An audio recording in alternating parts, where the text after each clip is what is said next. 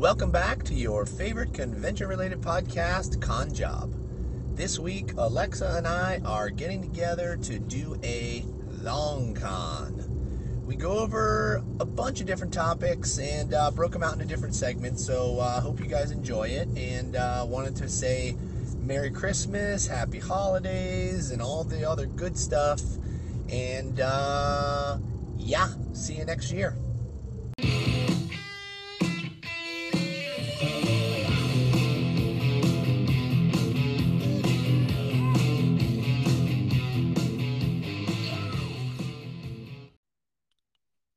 Without further ado, Alexa, how's it going? We're going to be doing the uh everybody's favorite, the long pod. So why don't you give everybody the uh, you know, the 411? Um, well, I'm I'm I'm great, Ryan. Thanks. It's cold in Orlando. Um you guys have uh, probably your winter coats out right now because it's I think it's 45 here today, so it's a little cold in South Florida too. 50 and I'm uh, 53 and I'm uh, I, I have two two uh, hoodies on. That's that that does not surprise me. Um, so yeah, it's you know it's the week of Christmas, and we're gonna we're gonna give you guys a long a long con because that's what we do. Um, we're not in any specific order, but uh, um, you know, this week we're going to cover just vendors that are probably jumping in a little bit too early. Um, I've seen a lot of uh, seen a lot of people taking a jump into shows that are probably a little bit too big for their experience. Um, we're going to cover that. Uh, we're going to cover exploring new new avenues of sales.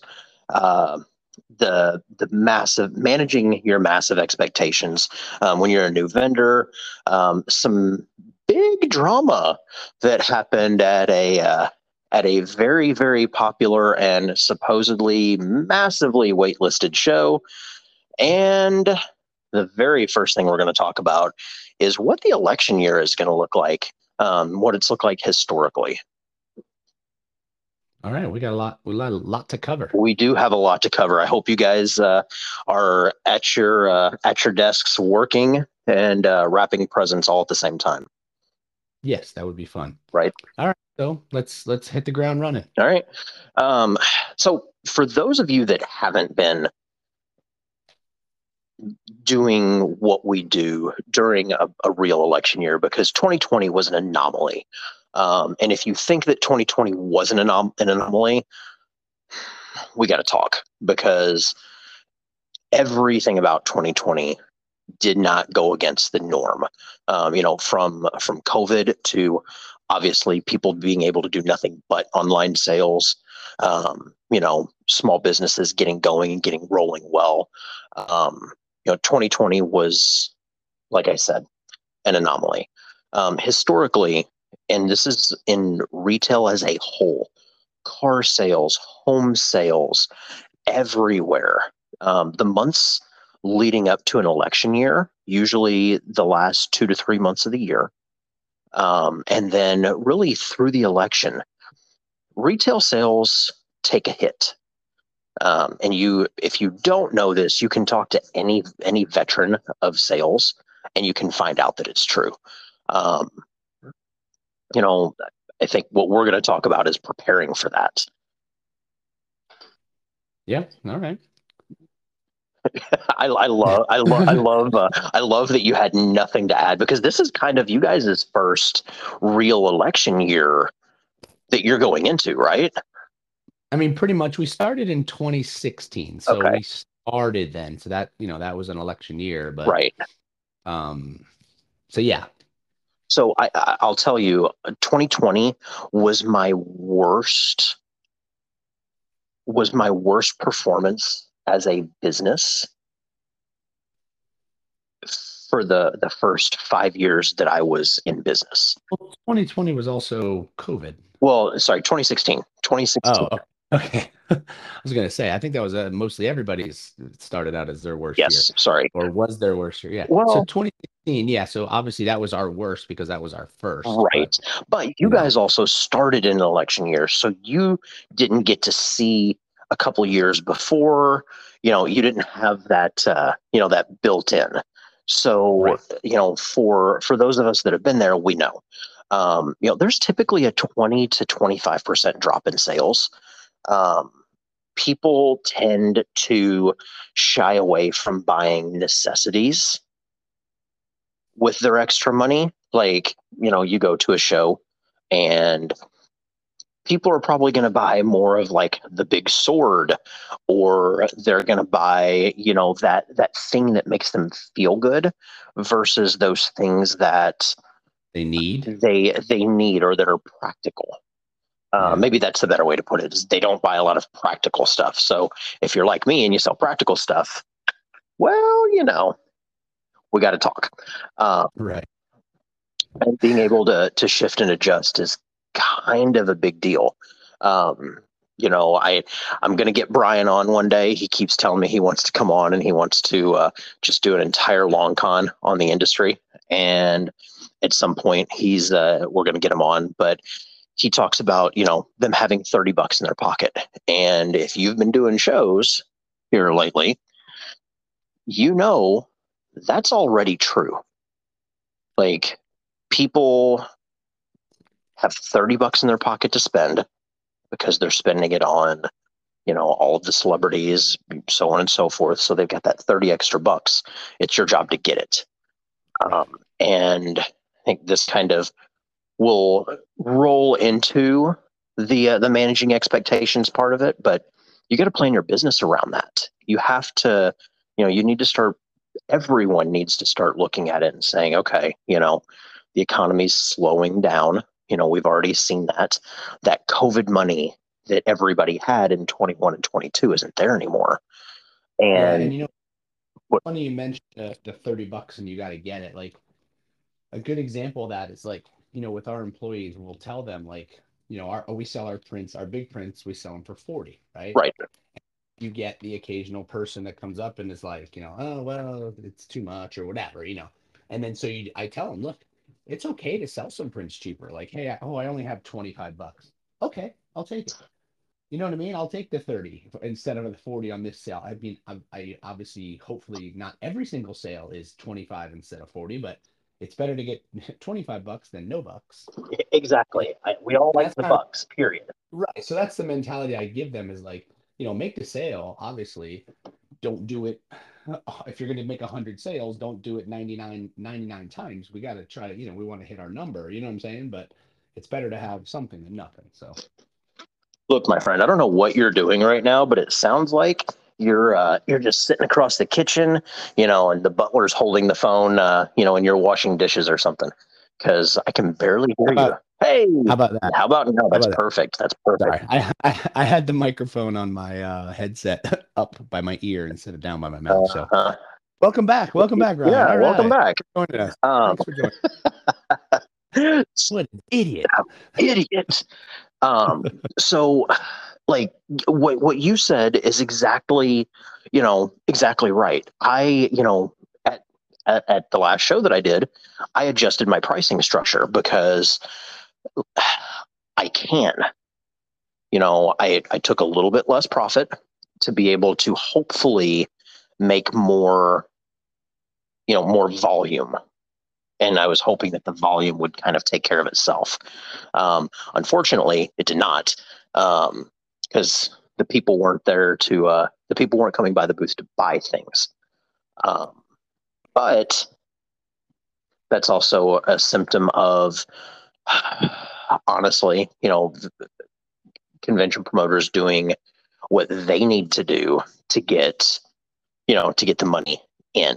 You know, they're they're doing the whole. Uh, they're doing the whole. Hey, let's cram the show floor with vendors, Yeah, and you know, seen that. I've seen that too. Like in a couple of shows, it's like we've we've talked about it. I think ad nauseum too. Is like you know you have a show where it's like, hey, we have fifty vendors one year, and then you come back the next year and it was busy, and you come back the next year and now there's a hundred Yeah, vendors, and it's yeah. like, what the hell? Well, I mean, you know, you look at and look, we were guilty of of you know bumping up floor space. There's reasons behind it, but most of these shows aren't forced to bump up their floor space. Um, greed, right? Is that the best best way to put it? that that is the yes, Um, you know, I we we talked about it earlier this year. You know, and next year you're going to see the same thing. I think you're going to see it even more. I think you're gonna you're gonna see the the big aisles that we love at certain shows. I think you're going to see those aisles shrink. I think every aisle is going to be a 10 foot aisle unless it's mandated by the fire marshal. Well, I was just that was gonna be my next question is like, what is the minimum for a fire marshal? I mean, I know you got to have at least ten, right? Um, well, it depends on the area. Um, you know, there Gotcha. there are shows that have eight foot aisles. oh, lovely. Yeah. Um, those are shows the fire marshal doesn't come to. Um, because why would he? Uh, but I, I think you know you're going to see you're going to end up seeing show floors packed with vendors and the, the competition for that dollar is going to be even harder you know going into this election year so you know Right. i i And what are what are your? I mean, now that we're talking about like it's obviously gonna be harder because they're bigger. Like, there is there less money in an election year? so what happens is If so, why is that? well it's it, it's it's a weird thing. People hold on to their their dollars. You know they're they're a little bit less spendy because they're they're unsure what's going on with the economy. You know there might be a new administration coming in and you know things are going to change. So there it's it's that whole like holding their breath to see what happens type But does that does that generally affect people who are going to a comic con, especially right away? Like, I get you know, okay, let's say it switches administrations. Does it does it hit them that fast? I mean, it usually takes a little while to get that stuff in order. let, no? let me let me is that, let me is that like a stock market thing? let me back it up. Um, they it doesn't it that the administration change typically doesn't even they they don't it doesn't affect them at all. But it's a perceived thing. It's a you know Uh, it, it's a I'm gonna hold my breath and see what happens, and then we'll go from there. And okay. you know, I I don't I don't know if they think that you know the the stock market's going to crash. You know, if if the wrong person's elected or what. And regardless, you know, it. Regardless, it's just it's funny. Um, because I'm like, oh, you, you know, you guys realize that your spending habits honestly shouldn't change, but they just do. Right. They they just Yeah. do. Um, okay. you know, and it they won't see the impact of a new administration for months anyway. You know, possibly, you know, possibly a year. So it, it's weird because it usually rebounds a couple months after the election. Um, usually, you start to you start to see the rebound on you know on Thanksgiving sales um, in like like brick and mortar retail stores. But Mhm. you know, cons they typically see at the the beginning of the following year. Gotcha. Okay. Okay. The beginning of the following year. Um, yeah, so I, I think what we're what we're saying is, you know, you guys need to manage your expectations for 2024. Um, be prepared. You know, be prepared to have a dip in sales. Um, Now, does that last the whole year, or is it just kind of pick up toward the end? Because I've noticed this year it's dipped towards the end. It it has, and that's the typical trend. Um, you usually see it started from for most people really early this year. Um, a lot of the people that I've talked to said, you know, my last good shows were, you know, late June, early July, that were like just good shows, and that includes people that did shows, you know, like Salt Lake, New York, um, uh, MomoCon, those those type of shows where you know they're usually really good. Anime NYC, um, you know, which I, I'd love to get get somebody on to talk about that because you know I heard I heard it was feast or famine at that show. Um, yeah, I heard the same thing. yeah, so you know it it typically it, it typically ends up dipping those last couple of months. Um, usually, uh, usually starts starts hitting, you know, early to mid October, and then you usually start to see kind of the rebound once the election hits. If you do any shows afterward, um, you know, online shopping typically goes up. You've got, uh, you know, you've got you've got decent, you know, decent sales through the holiday because um, you know people start to to kind of come out of the funk. But okay, you know, to look for that dip and keep in mind, guys, you know, those those high dollar, high ticket items that you were selling might not be the you know the things that you're going to be selling in 2024 um, you know i have all types of tips for that but i'm going to save that for myself because i got to keep some secrets right? Yeah there you go. Well played. Yep yep yep. Um, so I, I, I feel like the you know this kind of wraps up the the talk about the election year you know and what it's going to look like. And is a, a perfect segue into uh, you know, managing expectations which we can talk about uh, after this quick break. All right. I hope everybody enjoyed that break and uh, our theme music that we had playing there for you because it was uh, quite a doozy not gonna lie to you. Well i uh, I decided to have a yogurt. So there's that. In French, they call that yogurt. Um, yes, yogurt. Yeah, yogurt. so the A and the O are like together. It's weird. But, uh, you know, I'm glad that you're learning French because you guys are moving there apparently one day. If, uh, if your wife has anything to do with it. Yeah. Um, so good luck with that. 320 day streak as of today, as of the day of this recording. So oh, that you've uh, you've been learning French. Yes. Nice, nice, nice. Um, I think I, I need to do that with Spanish. Like I really do, um, because I I live in Florida. Um, I, I, probably should know yeah. a little Spanish. Reese Reese is working on that now too, because yeah, it makes sense. Yeah, yeah. I, I, it's it's really sad because when I was in high school, they didn't uh, they didn't require that you, you, you learn a foreign language. And of course, I went to school in Kentucky, so I was like, yeah, I'm never going to need anything but English because ain't nobody going to talk Spanish to me. yeah, whatever. Um, fast forward many years later, here we are. Um, so let's see, what were we talking about? Because that yogurt was really good. Um, yeah, we're talking about the election year stuff. Well, yeah, I was gonna say now that we've talked about people trying to learn a new language, maybe we should get a perfect segue into managing expectations because it's very hard. it is. Um, well, let, us kind of. I want to. I want to throw this out there because, well, I'm gonna piss somebody off. I'm sure. Um, no, I know, I know, I know. Um, if you started your business in late 2019 or 2020 and your first in-person shows were like those early 2020 shows where everything was really like it was bucking the norms for election years. And you know most people were actually having you know great starts to their year for whatever reason.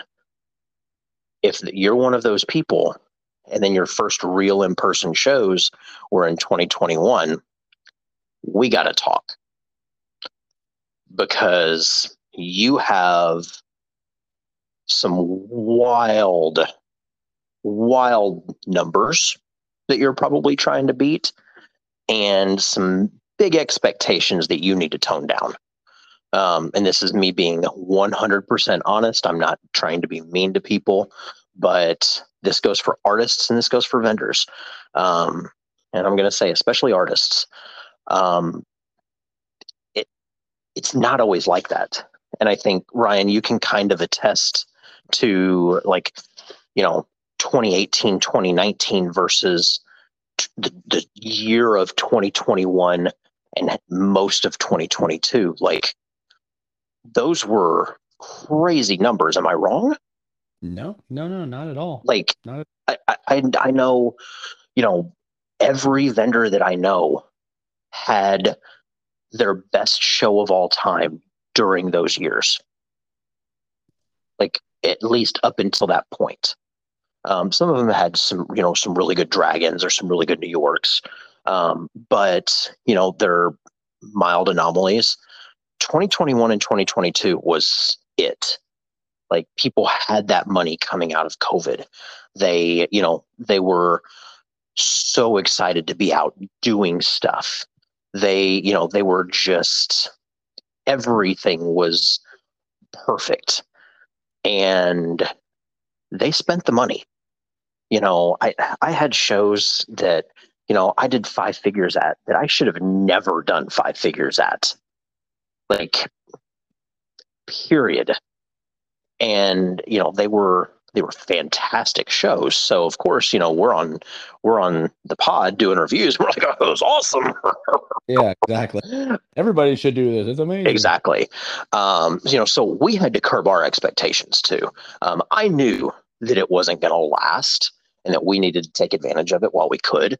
Um, but you know, I I'm in I'm in a lot of vendor groups and I'm in, you know, some artist groups and I got to tell you, man, like some of the complaints that I've seen from from new vendors, people that haven't been doing this that long, are you know the show didn't do any advertising.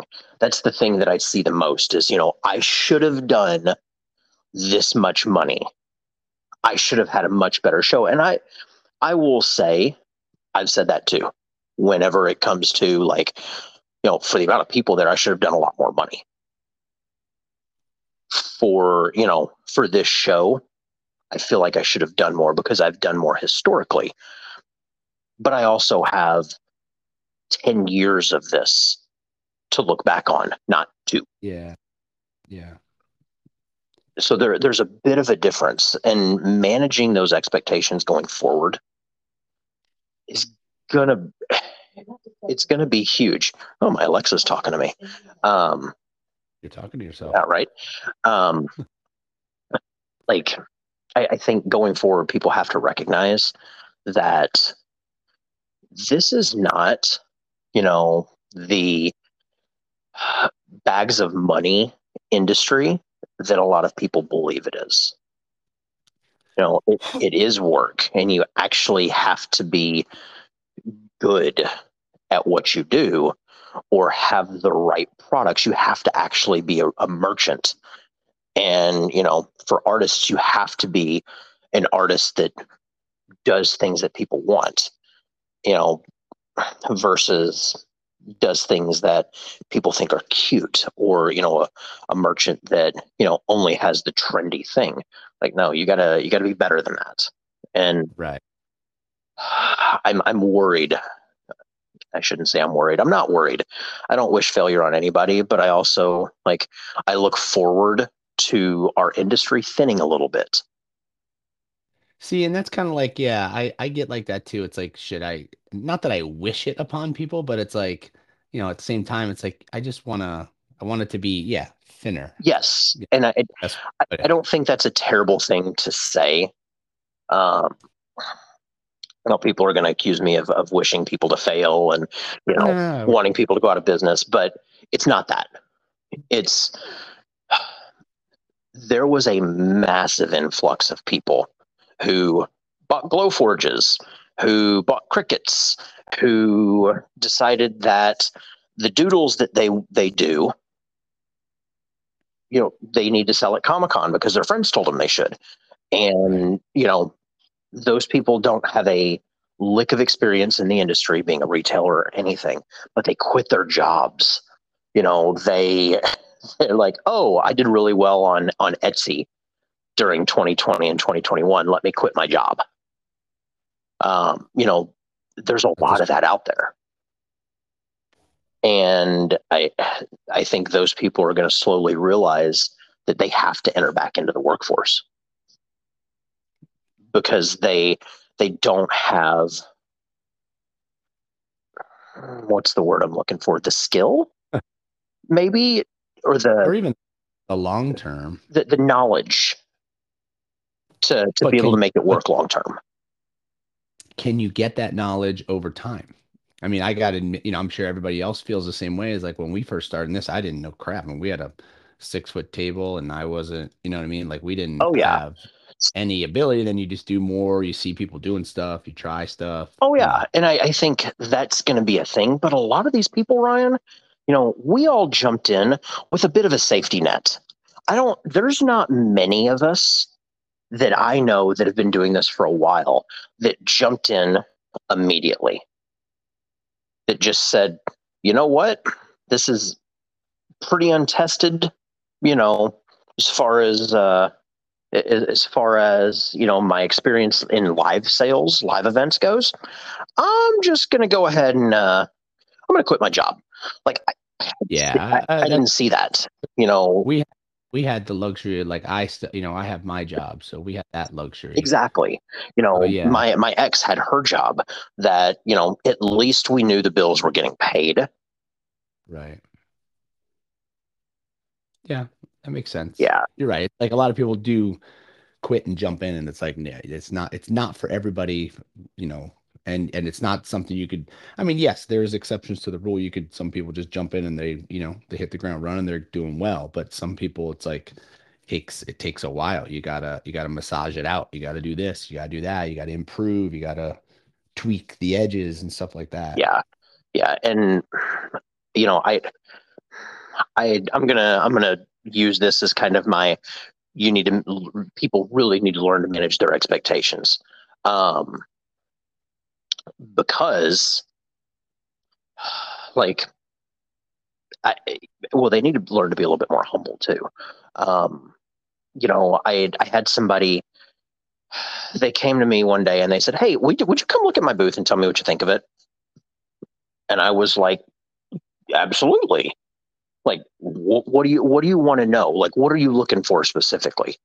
Wh- what are the things that i could do to you know to help make it look better and draw in more people. And I, I walked over to their booth and they were an artist. And they had you know those little the little um little grids that you that almost every artist that's new uses. Like they're held together by those little round pieces of plastic and they they hook together on the corners. You know you know what i'm talking about right? Yeah, yeah, yeah. Okay. So, you know, they had those, and their entire booth was nothing but those. And they had the artist window in the middle, and all of their stuff was, you know, was clipped to the outside, and all of their prints were set like different sizes. Like literally, all of their prints were different sizes. Um, nothing, nothing was like standardized and you couldn't see the like the name of the business. They you know it was it was just a hodgepodge. And i gave them all of this you know this is what i would do. I would you know i would standardize the size of your prints. You know what size print do you want to carry? What are you comfortable carrying? Because i can't put any of these in a frame. I have to thumbtack every single one of them up to my wall. Yeah. you know like what what are you trying to you know what look are you trying to get here and like just i, I talked to them about all of that stuff and they didn't listen to a word of it. And i see this same person person constantly complaining about you know nobody stops at my booth. I'm not you know i'm not making the money that i was making in you know in 2021 like it it's constant. So it's guys one listen to the people that are trying to help you but two manage the expectations. You're not gonna do what you did. And if you are you are fortunate. And if you are then continue to grow and develop your business. And that's kind of all i have to say about that yeah. Okay. No, I, I, I was gonna say I agree with you. I, I don't know. I, I can't tell you how many times we've had people ask for advice and we, we give them, and some of the stuff it's like, "Hmm, shit, why did I tell them that? You know, I don't want, you know what I mean? It's oh it took- yeah took a long time, and then you tell them and they don't do it, and you're like, on one hand, I'm glad, but on the other hand, it's like, well, why'd you ask me? I, you Yeah. know, and that's it's one of those things where don't ask if you're not like if you're not really sincere about it.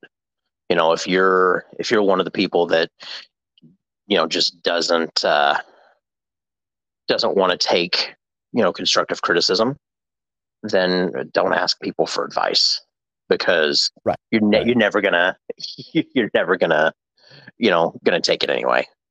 Um, let's see, what else could we talk about to, for this uh, this this this whole managing expectations.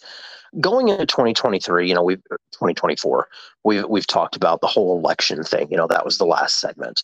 Um, for for you new artists out there for you new vendors out there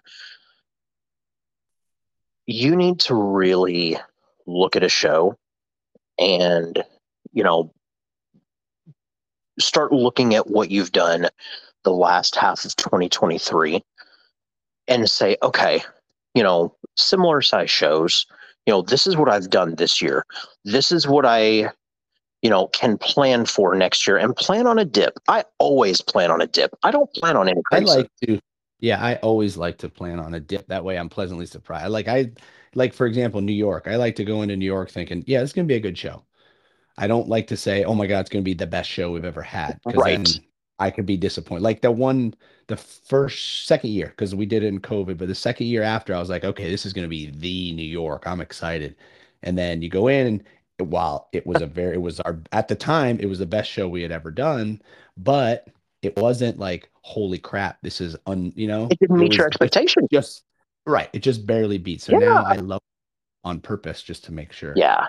Yeah. So I, you know, end of the day, end of the day, um, you know, plan to be disappointed so that you're pleasantly surprised. And that sounds like the worst outlook ever. And, you know, people are going to criticize that. But look, when you are in an uncertain market, when you're in a market dictated by like my my performance is only partly dictated by the product that I bring, the look of my booth. Like it's only partly dictated. Like my performance is. My performance is is what someone else does. And that's that's literally from my booth placement because we have talked about that a lot. That booth placement has been such a critical key for so many shows this year. You know, my success is dictated by where I'm placed on a show floor. My success is dictated by, you know, what that promoter does to get people in the doors. And it's dictated by how many people they put on that floor, both vendors and celebrities. Like, you know, I I temper my expectations. Absolutely. I've I used to do I used to be the opposite and then that New York to not this past year but the year before really put me back into like, you know, hey, if it's good, great. If it's great, great. If it's if it's bad, I, I'm you know, I'm expecting good. You know Right. Yeah, no, that's I mean, then you know obviously when you have like I've I said this this past New York was was great so it was like oh my gosh this is awesome I'm so excited you know what I mean? Instead of going well damn it it better have been because that's what I was expecting. Right. you know? So yeah. I like to be uh happy more so than mad believe it or not. I know that's a shock to you. Uh, you know, I mean, that's fair. Um, all right. So do yeah, have, have anything else to add to to this part then? You know, I don't uh I don't think we've got uh got much to much to add. I do think uh I think though it this is gonna this this this segues really nicely into our next topic of of you know jumping into the deep end a little too early with cons. yeah and with that said I have to uh go to the bathroom so we need a break Let's break. Yeah.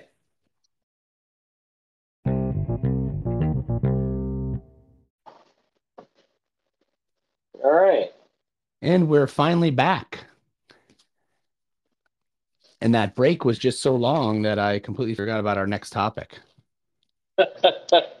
Deep ends, plunges, what? So we've talked we've talked about this before. We have. And, you know, some people hadn't found us yet, and we got a lot of episodes. Let's be honest. We're, uh, we, we will be nearing episode 200 in 2024, I do believe. Yes. Right? Yes, that is 100% accurate. And what I wanted to say is for those who have just found us and for those who've been around, whether you like it or not, you better learn to love it because it's the best thing going today. it's the only thing going. So, Woo. Sorry, I didn't want to do the Ric Flair woo and not do it justice. um, So. By the way, can you hear that background noise? Do you hear anything? Negative. Okay, good.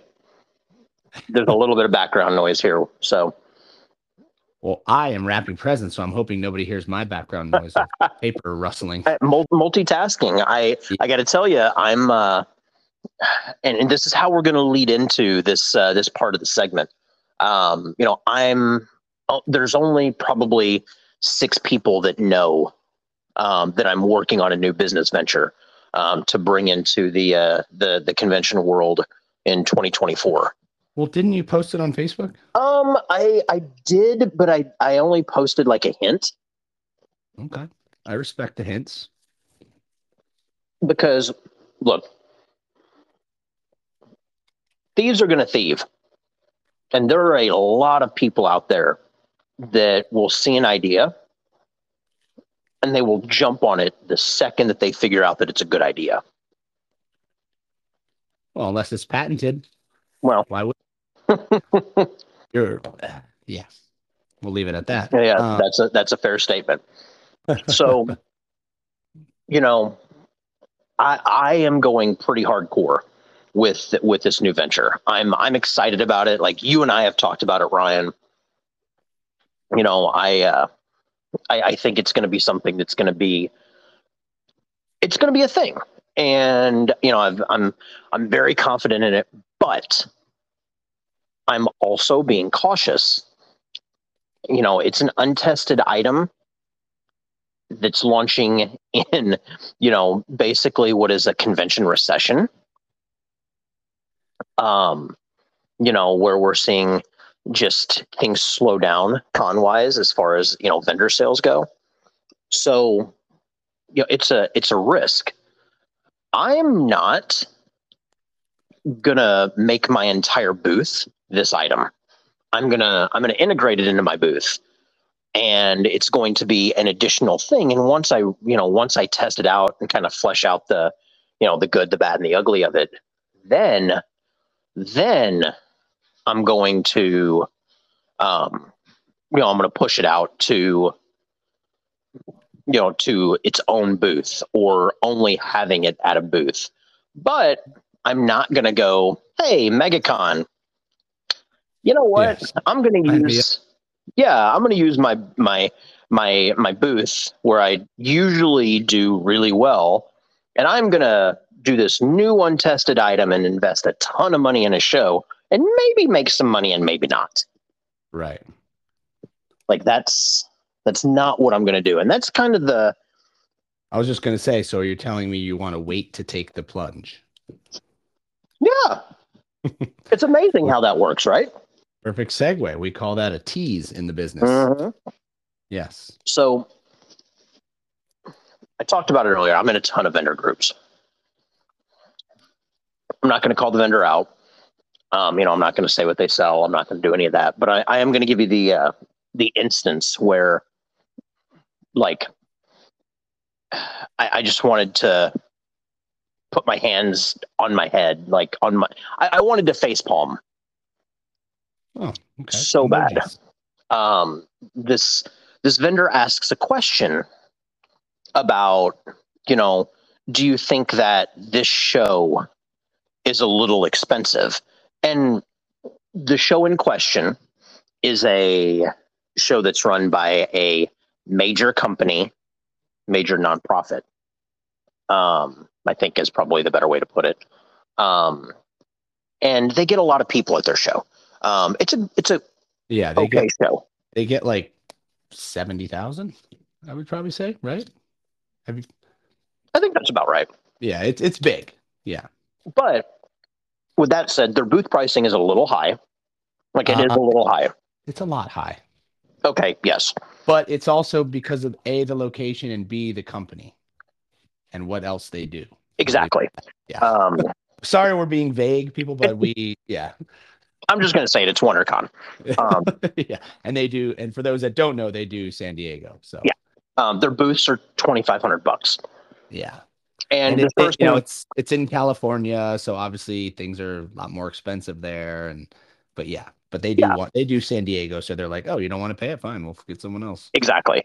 So, you know, their boots are a little expensive. And, you know, this person was asking about, you know, do you think it's a little expensive? I just did another con a week ago, week and a half ago. And, you know, I only paid this for their booth.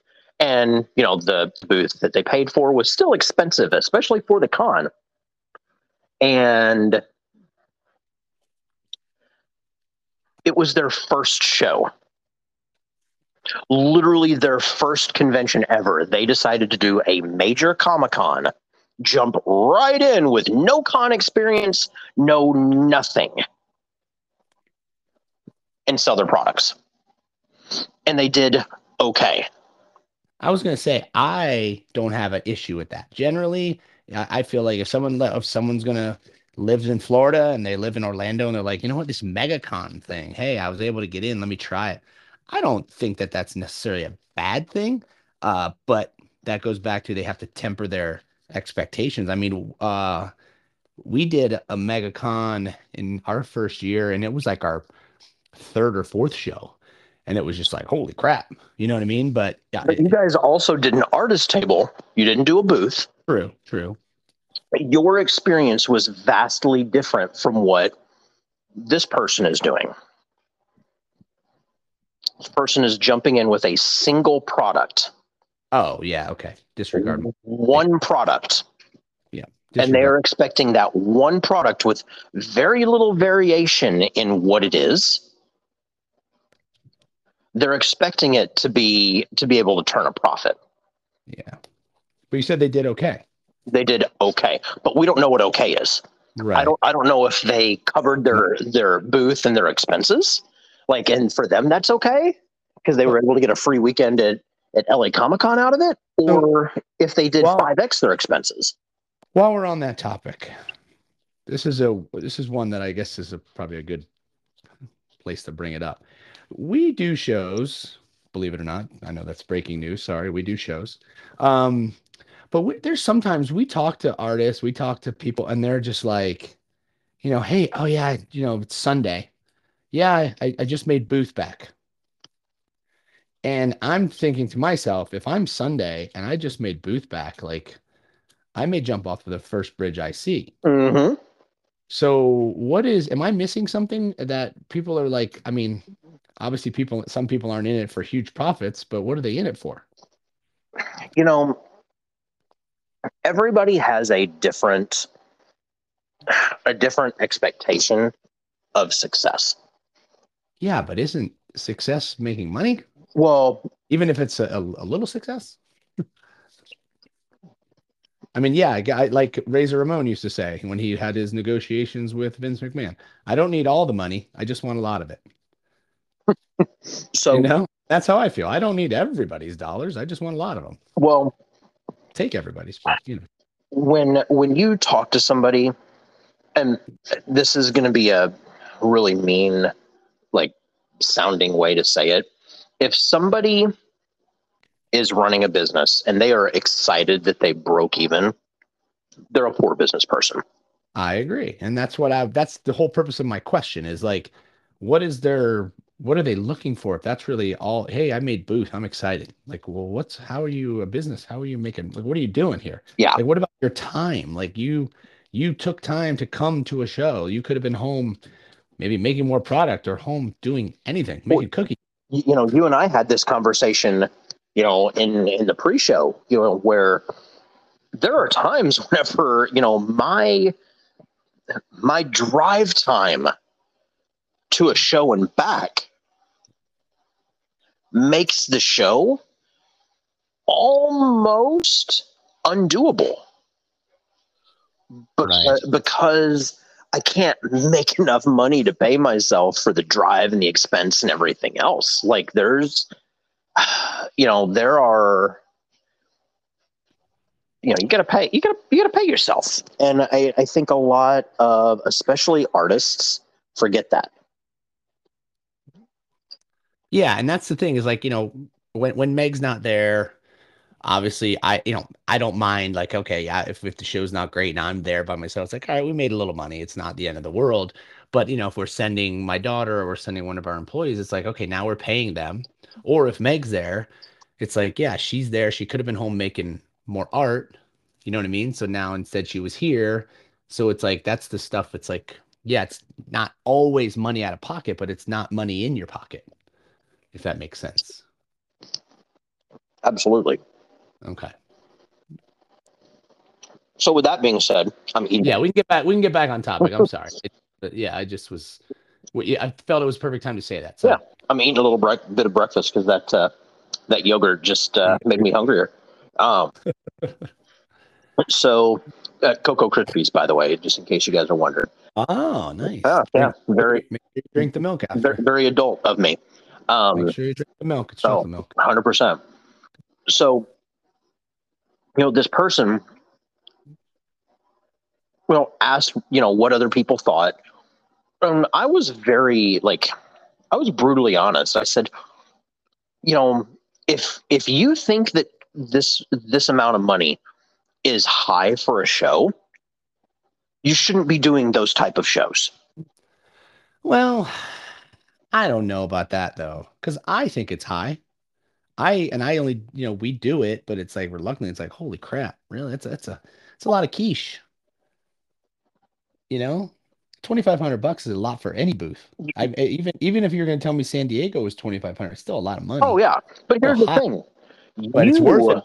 Diego for sure because it's San Diego. Well, yeah. you know, Well, here's the thing though. For you, your reasoning behind it is different. What do you mean?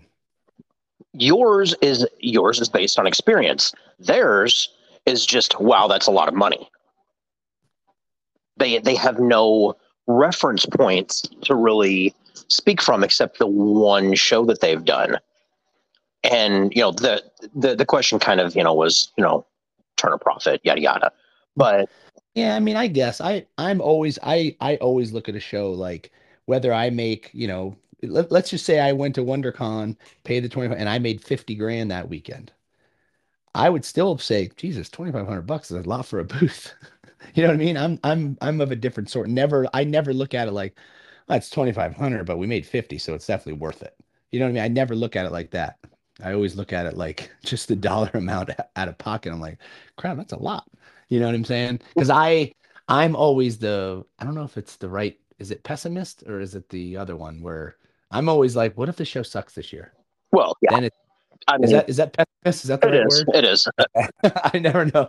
But anyway, I'm always like, I never try I always try to not count my chickens before they hatch. So, and I, I, while I get that, I think the, the the bigger point that I'm trying to make is that blank person who, you know, doesn't have experience in the industry, one decided their first show needed to be a a fairly busy event, and now they're looking into doing another show that's a fairly busy event. They're questioning the uh, you know the cost of said event and I, I it's because they don't know and when i made the suggestion hey you know that's a wondercon's a you know a big busy show you know you sell a single item that doesn't have a lot of variation to it Yeah, that's the part that gets me is the single item part. Like how much you really, I mean, unless it's like, I don't know, something crazy, amazing that everybody's gonna buy. You know what I mean? Like even that, the, the chances of that are hard, Yeah. or rare. or or unless it's a Yeah, that you know that part gets me. But the other part is like I'm just like, eh, I I, I am I'm okay with jumping in with both feet just to see. I mean, if you have the money and you're like, hey, let me take a chance. Let me go after this 2500 bucks. I live in Anaheim and I'm gonna do the show. You know, whatever. I can even if I have to pay for hotel. So it's I'm out, let's just say with hotel, I'm out 3500 bucks. Just try it. If it sucks, then I know I have to temper my expectations and try smaller shows. Or if it's if it's good, now if I try a smaller show, I can do well. You know, like I'm okay with it as long as the person can afford the fact that they may not make any money. Well, and that's that's the other side of that But- too. But complaining that it's expensive is that's on you. If it's too expensive, don't do it. Exactly. So I said, you know, you have an untested product. You you know, this was your first show. You should probably cut your teeth on some smaller shows that are less investment because you know then you can kind of get a feel for what the market thinks about your item and it'll help you build up some funds to absorb a loss if you take it at a big show like that Correct. And- Correct. Yeah. you know th- this person did not like the answer like like you should you know you need to you need to calm down there dude but Oh, Addie, this was in person. well no no. It was online. Um Oh. but uh you you can tell when somebody gets pretty pretty irate. And you know of course other people are like oh you should totally do it. You know oh yeah do it. And i'm just like no. You are literally the the exact the exact thing that we talk about is somebody somebody 3d printed something. They decided that it was cool and now they want to be a comic-con vendor with zero understanding of anything on how any of it works Right. and you know there's a point like you know when your business needs to take that step Yeah, it's still scary. it is But yeah. but Mm. jumping jumping in immediately to you know big shows I, guys i'm going to tell you you're going to fail if all you all you target is big shows unless you have a good plan on what you're going to do and your product is something that can reach a broad audience it's going to be really tough for success Yes, yes. But I mean, again, devil's advocate, I guess it's you never know until you know. oh 100% and As long as long as you can afford to take the chance, it might be might be worth it, you know. absolutely uh, But again, I would never being in Florida, I would never fly across the country to California to do WonderCon as one of my first shows just to check it out. You know what I mean? Like I I, would do it like being in Florida in South Florida, I would do it for MegaCon. Like, all right, I'll try oh, it. oh out. yeah absolutely like so that's and that's an expensive one. So i would definitely try it for that but i definitely you know but again it's- you would try it in artist alley not a vendor booth. Correct correct. So it's a- it's Which the artist artist alley i don't know the pricing on that for wondercon but i know they do have it. Yeah. so i don't i don't want to say what this person sells but it is a it's an item that's that's cute. But it's also an item that it's from a a property that was popular like it was massively popular two and a half years ago and the popularity has waned. Um, and I, it's funny because i see in the megacon groups i see someone selling something very similar very similar. You know and they're they're they're like yeah you know my items are $300 that's all i sell are $300 items. And if you go back to our earlier talk you know you gotta you gotta try for that 30 bucks not the 300 bucks. Right right. So you know I, I feel like those those are businesses that won't be able to uh, to to diversify and might might not be able to uh,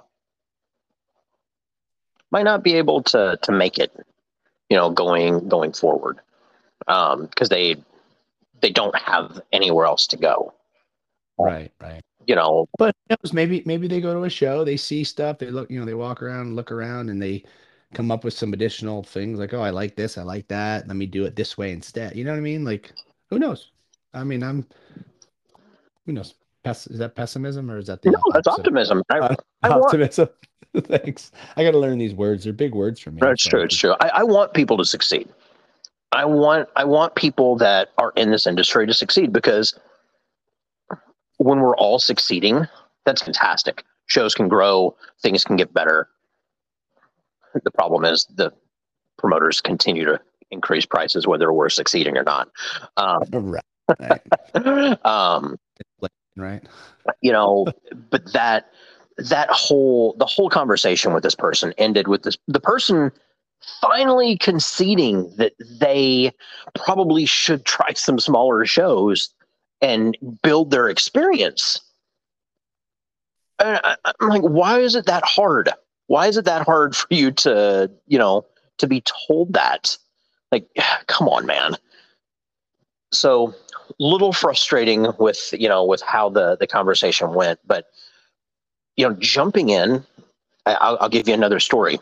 Vendor sells an item that or a group of items i guess that not a lot of people do but they're on one coast and they're literally jumping into shows all over the country and they have to drive everywhere now, mind you, I know all about the driving everywhere. Right. Okay. it's expensive, really expensive to drive everywhere. When I first started, Ryan, the first year that I did shows, I didn't do a show more than four hours away from home. I was doing small shows and I, I wasn't driving that far. I think five hours. Chicago was the furthest that I drove from St. Louis second year that I did shows, I drove uh, about about six hours away. That third year that I did shows was the year that I really like really hit my stride. Um, you know, I I did shows outside of the Midwest. I came down to Florida. I went over to, you know, to Philadelphia. I did a show in Denver. I even did LA Comic Con. And along with the fact that I had car trouble and had to replace a radiator and I was out a ton of money, like I wasn't prepared for that type of expense. Like outside of that, I feel like I finally like after that third year, I I could make those drives and I could do those, you know, those shows that were further away. Right. Um, you know, I wasn't real sure about it going going in. Um, you know, and then, you know, I'd worked out how I can make the, you know, the drives work with uh, you know, with doing another show, you know, adding another stop in there. Um, you know, and doing two shows versus one and, you know, how that would affect everything. And, you know, I was able to make it work. But these were the days too when, you know, a booth at LA Comic Con was eleven hundred dollars, Mm-hmm. And you know, a booth at you know a Santa Fe Comic Con was four hundred dollars. The good old days. I know, I know. You know, the, those those days, you know, booth pricing didn't play a lot into it. I wish this What well, I wish this person that uh, you know that's wanting to do all these shows across the country would listen to our pod because a couple of the shows that they claim they're doing, I'm like, oh, you're going to drive all the way over here for that show? yeah. Okay, cool. like, and that's li- that's literally like that's my thought. Is that right there? Just, okay, cool. Because at this point, I'm glad to give people, you know, helpful advice. But unless we're doing the pod, Ryan, got to tell you, I think I want to. I think I just want to want to keep to myself and uh, and let people learn on their own because our our education cost us a lot of money. Oh, absolutely. You know, we we give we give away the world for free. Um, Yeah, if we- people don't want to listen to us, then so be it. I couldn't agree more. I digress. So, my friend, with that being said, I think uh, I think this this little segment has uh, has, has come to an end, and you know I touched on it a little while ago. Um, I want to segue into our next one. Um, you know, I touched on it a little while ago that I've I've been working on a new, you know, on a new thing. Um, I'm re- I, I'm really excited about it because it does two things. One, it opens up my business for something a little different that's not glassware. Um, but it also opens up the door for me to not have to always do Comic Cons. Because I know, you know, you fly everywhere. hmm For me, when I drive somewhere, you know, and this April is a prime example. April has three shows that are like there's it's every other weekend that you've got one of these shows. Like I think uh last weekend of the month is C2E2. Two weeks before that is is Cleveland. Two weeks before that is another show. Like and it's like they're all in the Midwest. And it's just one of those things where it's like, ugh, I wish I had something else that I could do so that I didn't have hmm. to drive back to Florida for this show. So, you know, it's the, this new venture is going to open up some possibilities and some new uh, some new avenues of revenue. I think is the the the segue. With that being said, I'm tired of stuttering through this whole segue. It's, Yeah, uh, that was very. it was so rough. It was, it was so rough. Let's uh, let me drink my chocolate uh, chocolate cereal milk, and uh, and we will get back to doing the uh, doing the long con. All right, now we're back. So we are going to get into our next topic, which is Um, exploring the uh, the new new lines or new uh, new ways to do business. I think is uh, is kind of where we're going to go with this. So, um, you know, I before the break, I kind of, um, you know, I kind of alluded to the fact that, you know, I've got I've started a new uh, a new thing that you know I I'm confident about. I'm excited about. Um, you know, it's going to allow me to to hit up different markets, different uh, different types of events to sell at. Um, you know, somebody that does a really really good job at diversifying where they're selling is literary literary alterations, and I don't know. I don't know if any like a lot of you will know them. Um, they uh, they have a whole lot of random smalls. You know, they've got notepads and keychains and bracelets, and they have like this giant tree out front with with stuff on it, and it's they they've got a lot of stuff.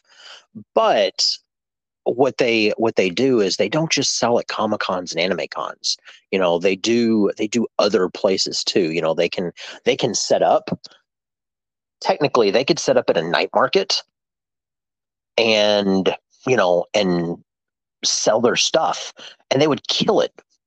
Um you know they they do um state fairs. They do a lot of different things. So i i want to be able to do that type of thing. You know i want to be able to do you know to say oh you know what? I've got you know i've got a show in let's say I've, let's say I've got Salt Lake, and then the next weekend I've got LA Comic Con, and I, say I don't have anything else the entire month, but you know, I want to be able to, you know, to to get out that way. What else can I do? There's no Comic Cons that are happening. Oh, look, there's a tattoo expo. My pop culture glass probably isn't going to be like the best selling thing there. And usually tattoo expo booths are a little expensive. So, you know, I'd like to be able to sell there, but now I have, you know, I have an item that, you know, can cater to part of that crowd, you know, and and kind of fit in and and do well. Um, you know, diversifying the product line is kind of what I'm talking about, and Right, being right. able to jump into things like, I, look, all of us can probably do. Anybody that does handmade stuff, you know, we can all do, you know, craft fairs and you know, and flea markets. And I I talked to you know I talked to a guy that does pops that he does a he does a flea market once a month, and he's like, yeah, they know when I'm going to be there because I've been there for the last like two or three years. He's like, I do three grand, a, you know, a, a Sunday at the flea market that I go to. Yeah. And I'm like, wait, what? you, you do how much? And he's like, yeah, yeah, I do three grand, and it's you know the the the table for that Sunday is seventy five bucks, Jeez. right? That's- I'm just like, how? And he's like, I I just go, I set up, I have good pricing, and I've got stuff that people want. I'm like, well, it's you know, it's That's generally that's that's a pretty good Yeah. uh it's a good formula. good trifecta. Yeah. Exactly. So, you know, of course I had to laugh because I'm like, okay, that's that's typically, you know, that's that's the normal thing. Um but coming up this next year, I, you know, I've really focused on okay, how can I maximize the time that I'm away from home? And, you know, can I add in another show?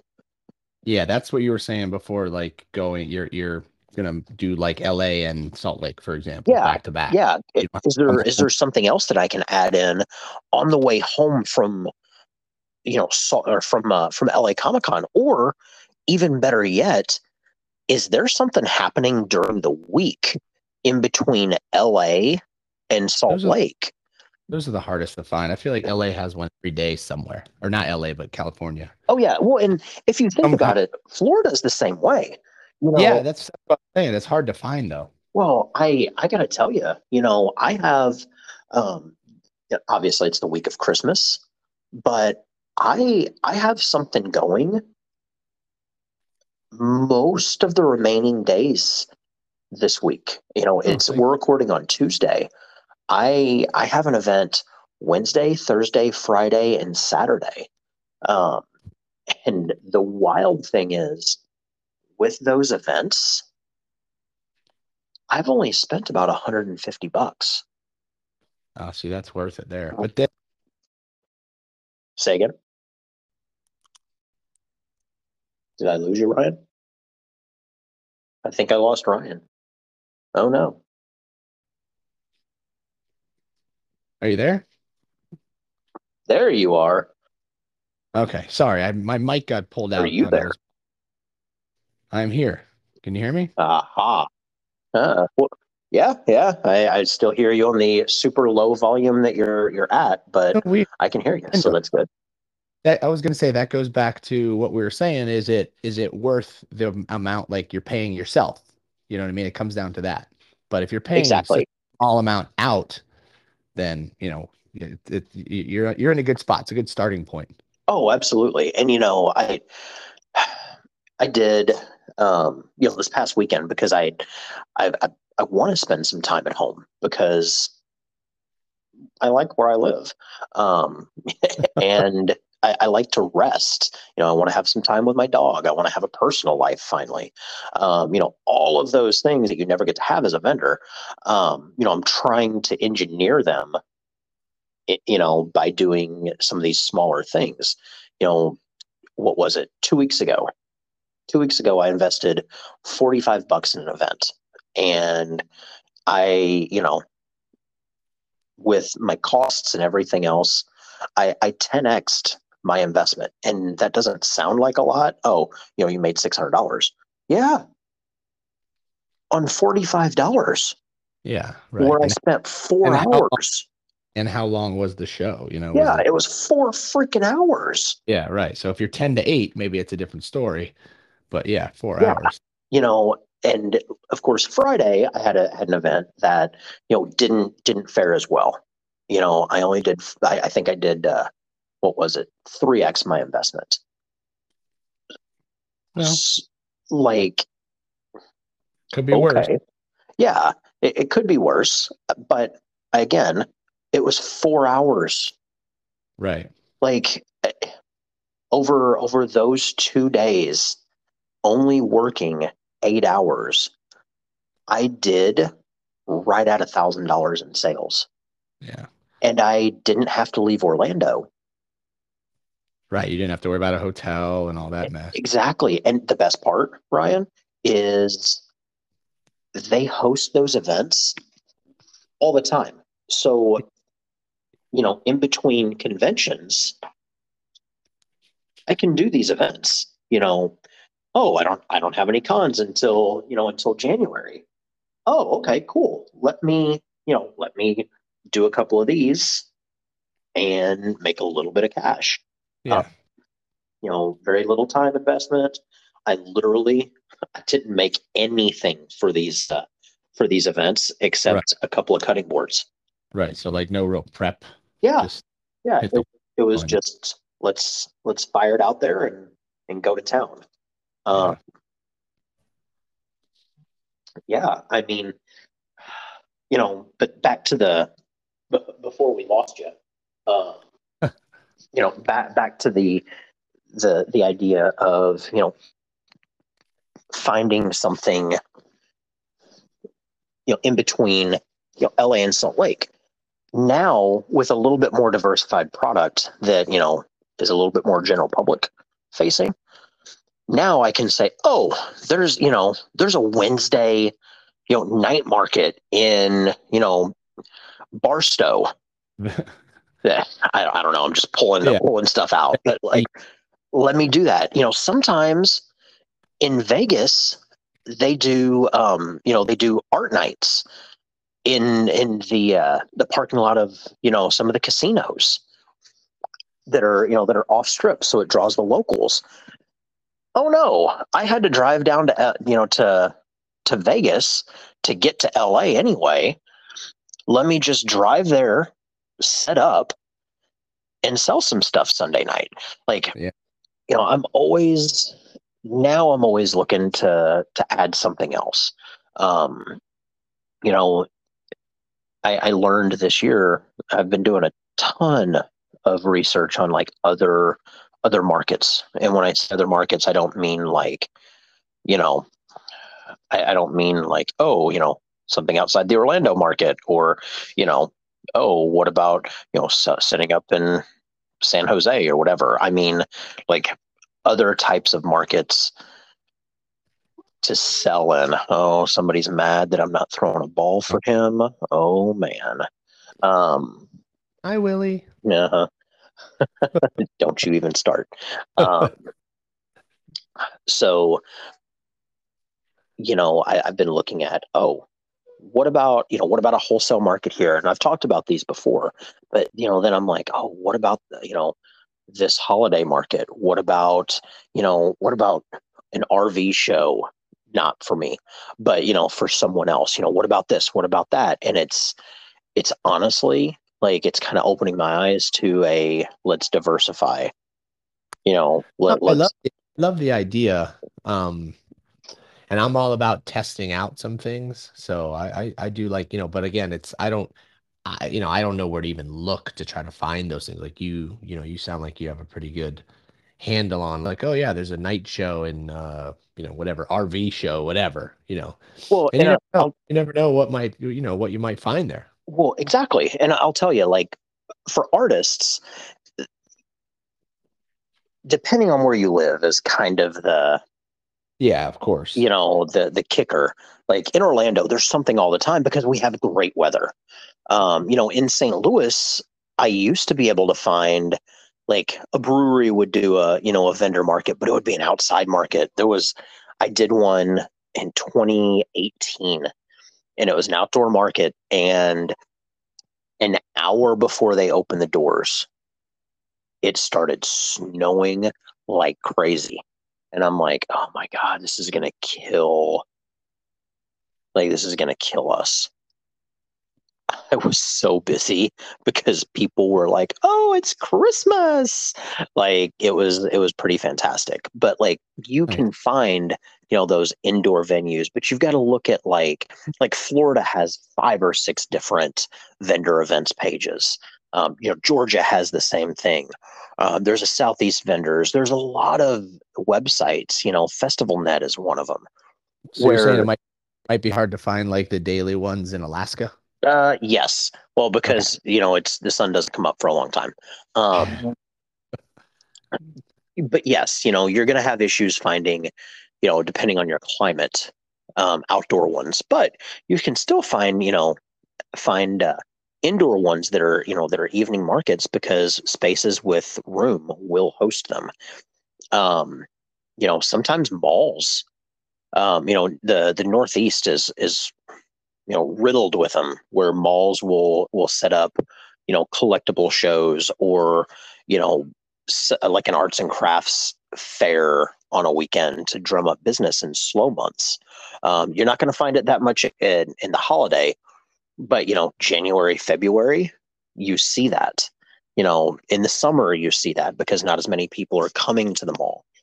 And if you know there there's a couple of people out there that you know they'll claim that they do, you know, 100 shows a year because they're doing these one day shows that are during the week.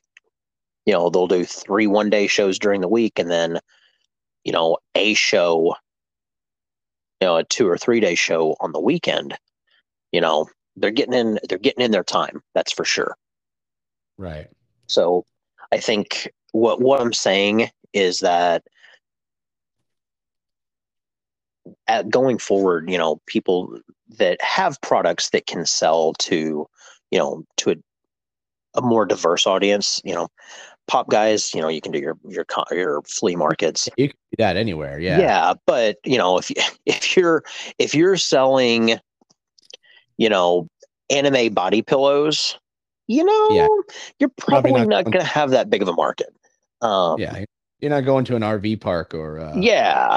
Yeah. Um, but you know, if you're, you know, if you're somebody selling, you know, watercolor art, you can probably probably not an RV show, but they're probably an idiot if they're doing that. yeah, probably, you know, probably a night market, you know, where you can set up your stuff, you know, show it off and, you know, sell some stuff. You know, uh um somebody somebody had uh um posted in one of the groups tampa bay does a like a, a boardwalk night where uh, or the river walk is what it's called. And Right. tons of artists sit up there and it's busy. Like people people do well there.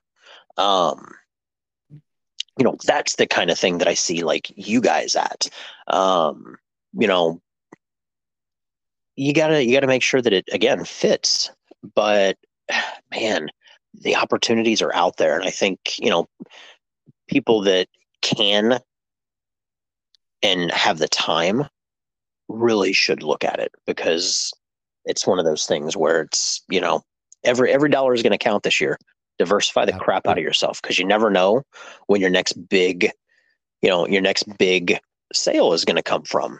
You know I, I think we were talking about it earlier today you know i've started putting myself out there in a in a couple of different venues. And one of the things that uh you know that i that i was like oh i'd like to really do this paid off you know and i've got i've got a big order my first big order from uh from what could be you know a, a good repeat customer. So all the excite that's awfully cryptic. Jeez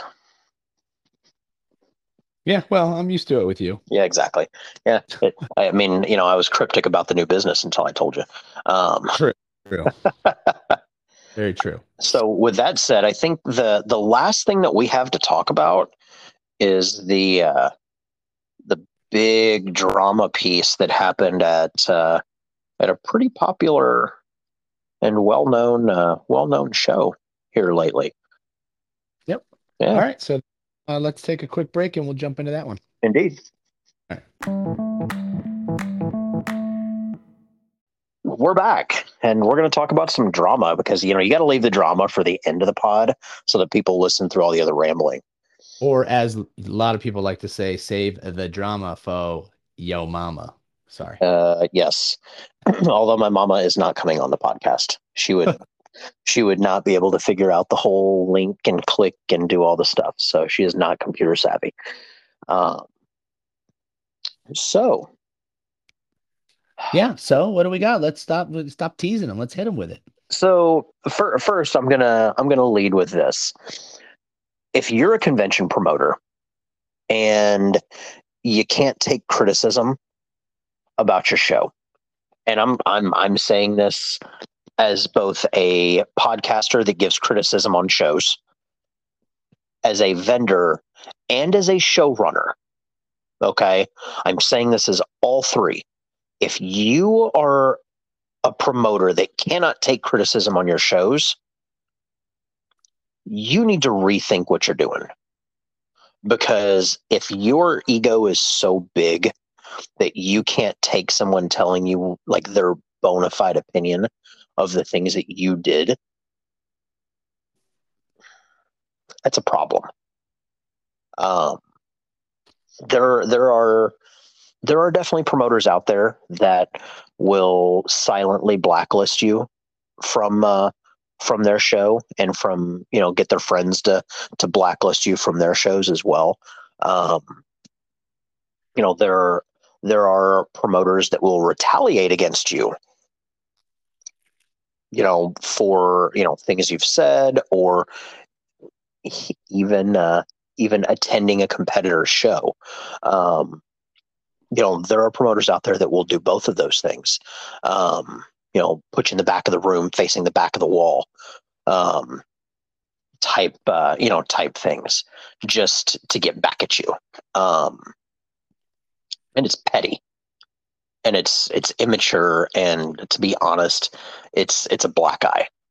Like it is a black eye on, you know, on the community itself. Um, it's just poor business. But anyway, with that being said, um, a couple years ago, we had the new owner of Steel City on. And I, I don't know if you remember that that episode, Ryan. Yeah. Yeah. Yeah. Um, you know, he seemed like a pretty pretty nice guy. Um, but we also we learned during that you know that episode that he you know, didn't know a lot about pop culture at the time and had never run a convention before. I, I, don't know if you remember that too.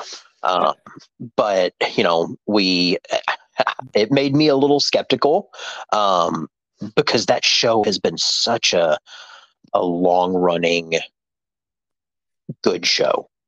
Like it's, it's always been good for vendors.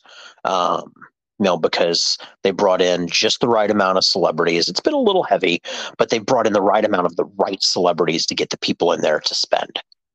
Um, and you know, over the last couple of years, that show has shifted, and it's become quite literally, you know, a an autograph fest. Um, it it kind of turned into what Ace Comic Con was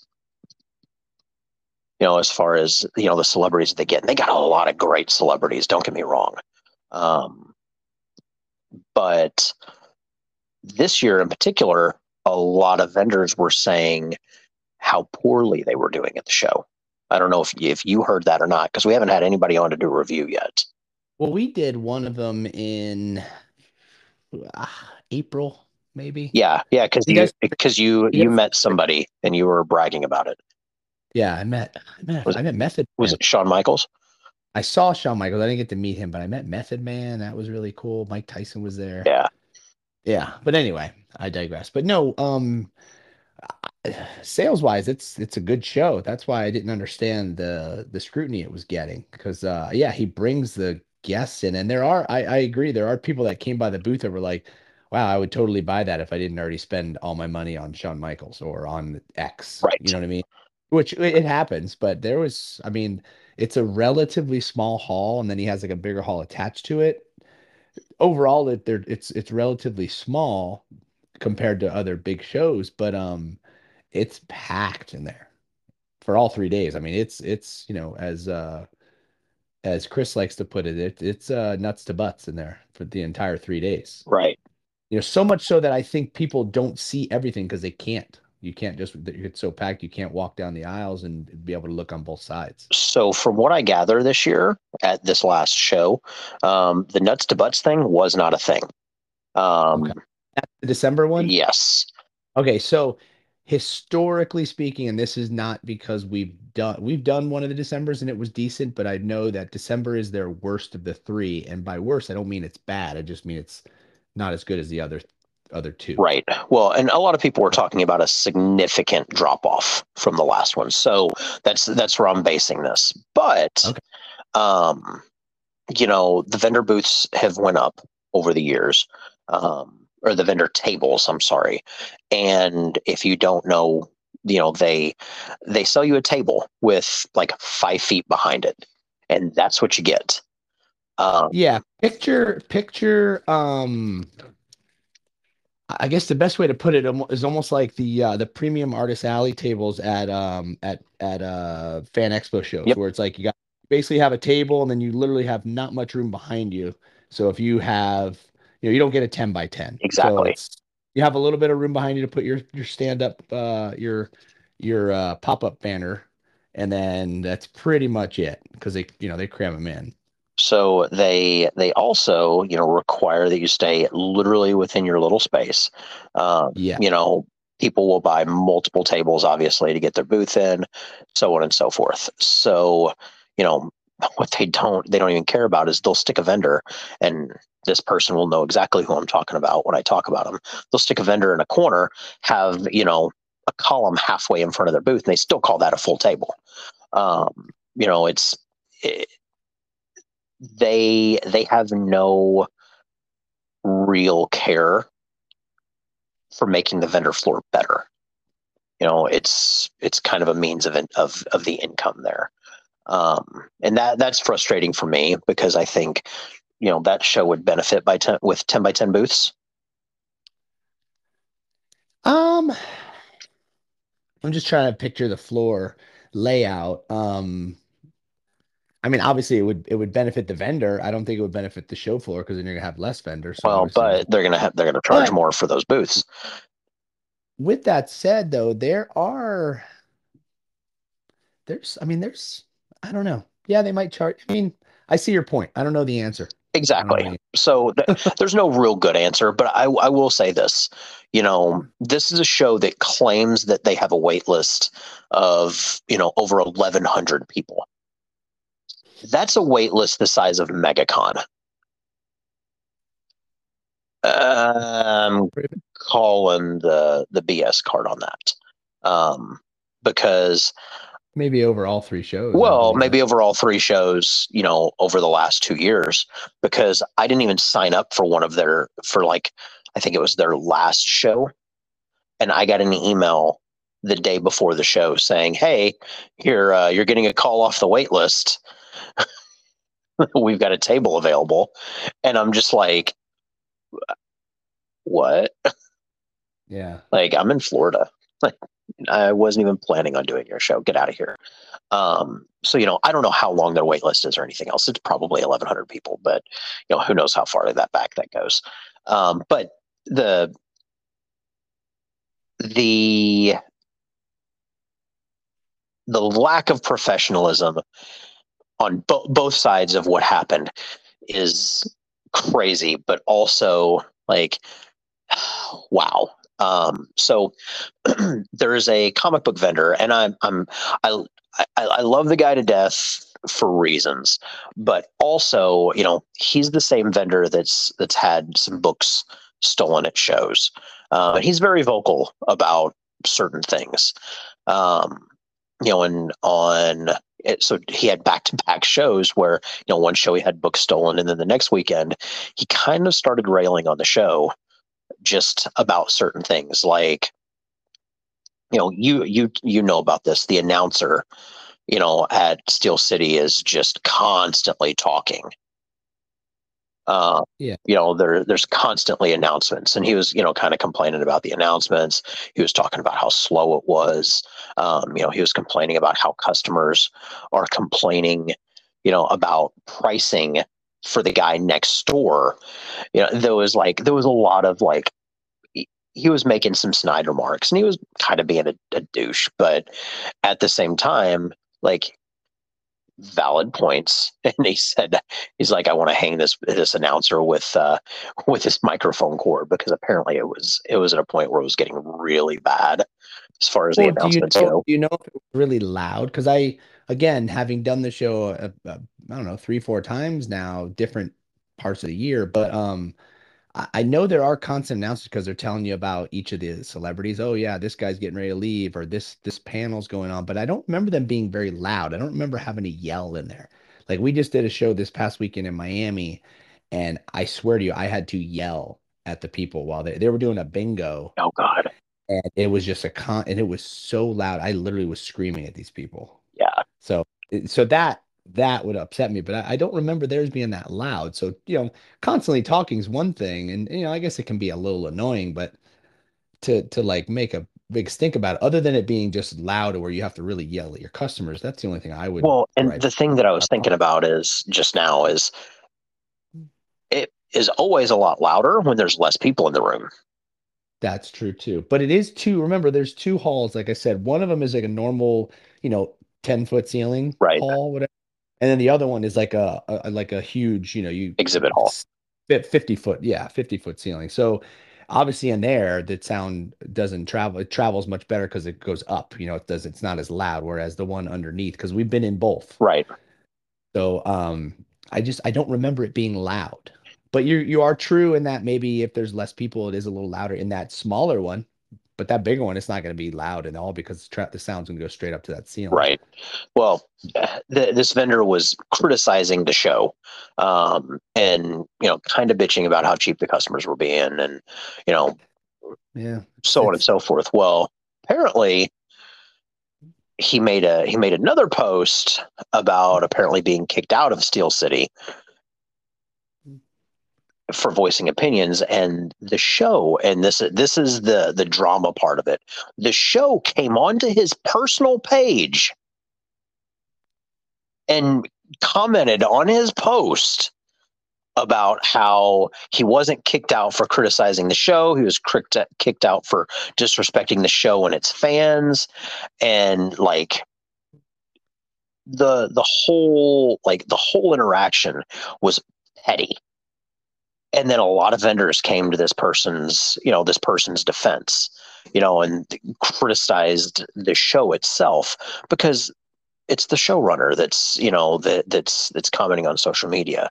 And then at the same time the uh, um, the promoter's wife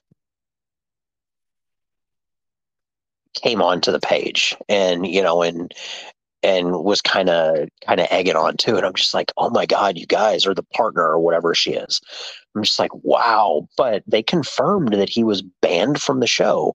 Um, they overnighted him uh, his his you know re-up check back.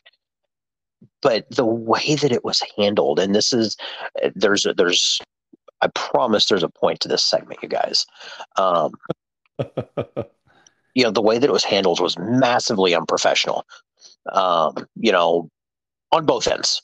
On, on both ends, um, you know, they they could have called them and said, "Hey, look, you know, we don't we don't appreciate how, you know, the the comments that you're making on your personal page. I think it's best that we don't, you know, we just don't, um, you know, we don't have you at the shows again." Like that. That's how it could have been handled. That would have been so simple, and you know, it would have been no online drama you know,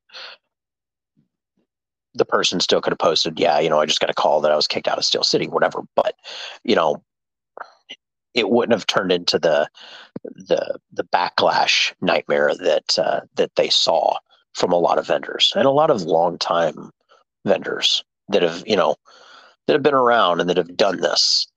Um, you know, so it was one of those like, ugh. So the point that I'm making here is, you guys, one,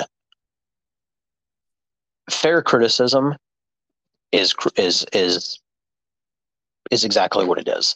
Um, you know, I have experienced some uh, some negative reactions from promoters for the things that I say on this podcast. Um, you know, I've had I've had promoters, you know, straight up tell me that I lied about their show. No, I literally told you what happened from my perspective. You know, I've had promoters deny, you know, deny things that were irrefutable, you know, that we've talked about in the pods. Um, you know, mess ups, you know, with the uh, you know, with the load ins or, you know, a, a show floor not having numbers you know, and not not being very navigatable, like stuff like that. Like you know, they've I, I've I've heard you know a lot of stuff, and I've had you know I've had some some some pushback, um, but if you're gonna if you're gonna criticize a show, make sure the things that you're saying, you know, are either your experience or you know they're they're something that you can prove. Um, you know, I think we're going to start seeing the smaller owned cons. I think we're going to start seeing them, you know, pushing back on people that, uh, you know, that have poor opinions of their shows when they do them. Um, but that person's probably not going back, right? I mean, right. you know, if if I have a bad show, I'm probably not going back to it unless I believe in that promoter. Um, you know, case in point, you know, I I I love I love the guys at Lexington. You know, I love Jared. I love the you know the people that are there. Um, you know, this year I can't do the show because it it conflicts with like nine other shows, which we haven't even begun to discuss. Um, you know, how many excuse me, how many shows are overlapping this year? But, you know, I I had two bad experiences at, at Lexington with poor sales.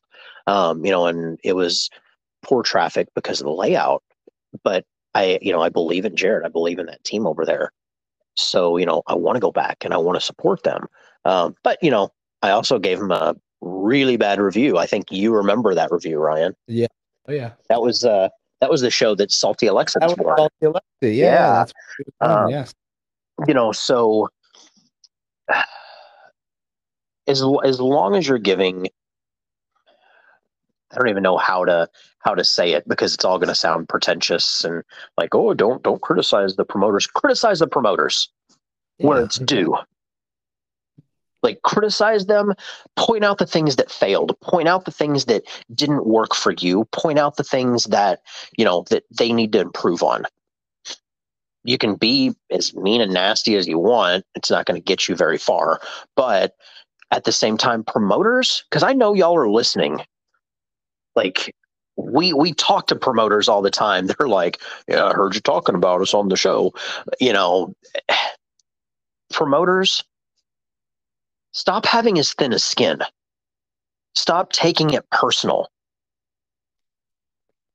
Yeah. you know we We're really trying, we're really trying to help because Yeah. obviously we're the better the show is for us, obviously the better it is for you guys. And you know, we're I don't know, I feel like we're just we're trying to make it better. Yeah, if we talk bad, it's never like, oh, I'll never do that fucking show again because this. Yeah. You know, it's more like, hey, if they did this, if they did that, it it, it would definitely make it better. this would be so much better I, ryan Like like, like Comicpalooza's uh load in process. Yeah. But you know, or you know, I, I who was it that I talked to? I can't remember what show it was, but they listened to one of my reviews of their show when I had a poor show, and they fixed some of the stuff that I talked about nice. Yeah, because they ultimately- didn't realize that this or this or this was happening. So, like, the criticism sometimes gets heard, sometimes it doesn't. You know, and that, that's unfortunate. But promoters, you got to start having a thicker skin when it when it comes to the shows because look, you don't have to, but you should have a thicker skin because at the end of the day, it's like we said, we're literally just trying to help. We're trying to have better shows to make more money for everyone so that, you know, so that your show continues to grow, so that, you know, so that we we can continue to be profitable. And I think that that's a, you know, that's a big deal for all of us. I just I don't want something like what happened with Steel City and how poorly both sides handled it. You know, to happen to to other vendors because you know, I, look, I don't I don't have much much either way for Steel City. You know, I I can't make that show work just with how the booths are laid out and everything else. Um, a lot of people can, but you know, I my thought was let's let's go on and let's really rail them. And then I thought about it. I was like, no, because both sides handled this thing poorly. So again, I wanted to rail against a show, but I decided not to because look, I tempered my words and I made the criticisms where they needed to be made. That's my point. God, took that long to get there, Ryan. Yeah, I was gonna say that's in a roundabout way. Way to get. We got there though. God, we got there together. Man, see, if you would have just said nothing the whole time, then I would have gotten there. Sorry. no, but seriously, that's what, makes, that's what, makes, this the number one podcast in the space. It, it's it's true. It's true. But guys, seriously, you know, maker criticisms. Just you know, be be truthful, be tactful, and yeah. Yeah, God, that's that's what we should have led with. Um, thank you for listening to the ramble, but I don't want people to be in that situation where you know they've made that criticism, and you know the show the show decides to boot them because like this is our livelihood, and uh, I don't want any any show and any vendor getting a rep that you know they you know they they rag every show or they you know they do the you know they they do the we're going to kick anybody that criticizes us out because um, there's rumors of that with a lot of shows that if you know promoter promoter stalks the fa- you know the the vendor pages and you know they they don't let anybody in that talks bad about them like there are there are those rumors everywhere. Oh of course. like we all got to be a little bit more grown up. Come on Oh, I digress. Good lord, yeah. I've rambled about right, this for well, 18 will, minutes. We we will go ahead and end it there then, and uh, hope everybody enjoyed this version of Long Con. Yes. Right? Uh, last thing, since it's before Christmas, I'm going to plug this one more time, you guys. Jamie's uh, Jamie's fundraiser. Yes. Yes. Awesome. Um, you know, Jamie's still uh, still out of work, so um, you know, if you uh, listen to the uh, the pods, um, it's a GoFundMe. It is. It is a GoFundMe. My, I apologize. I apologize.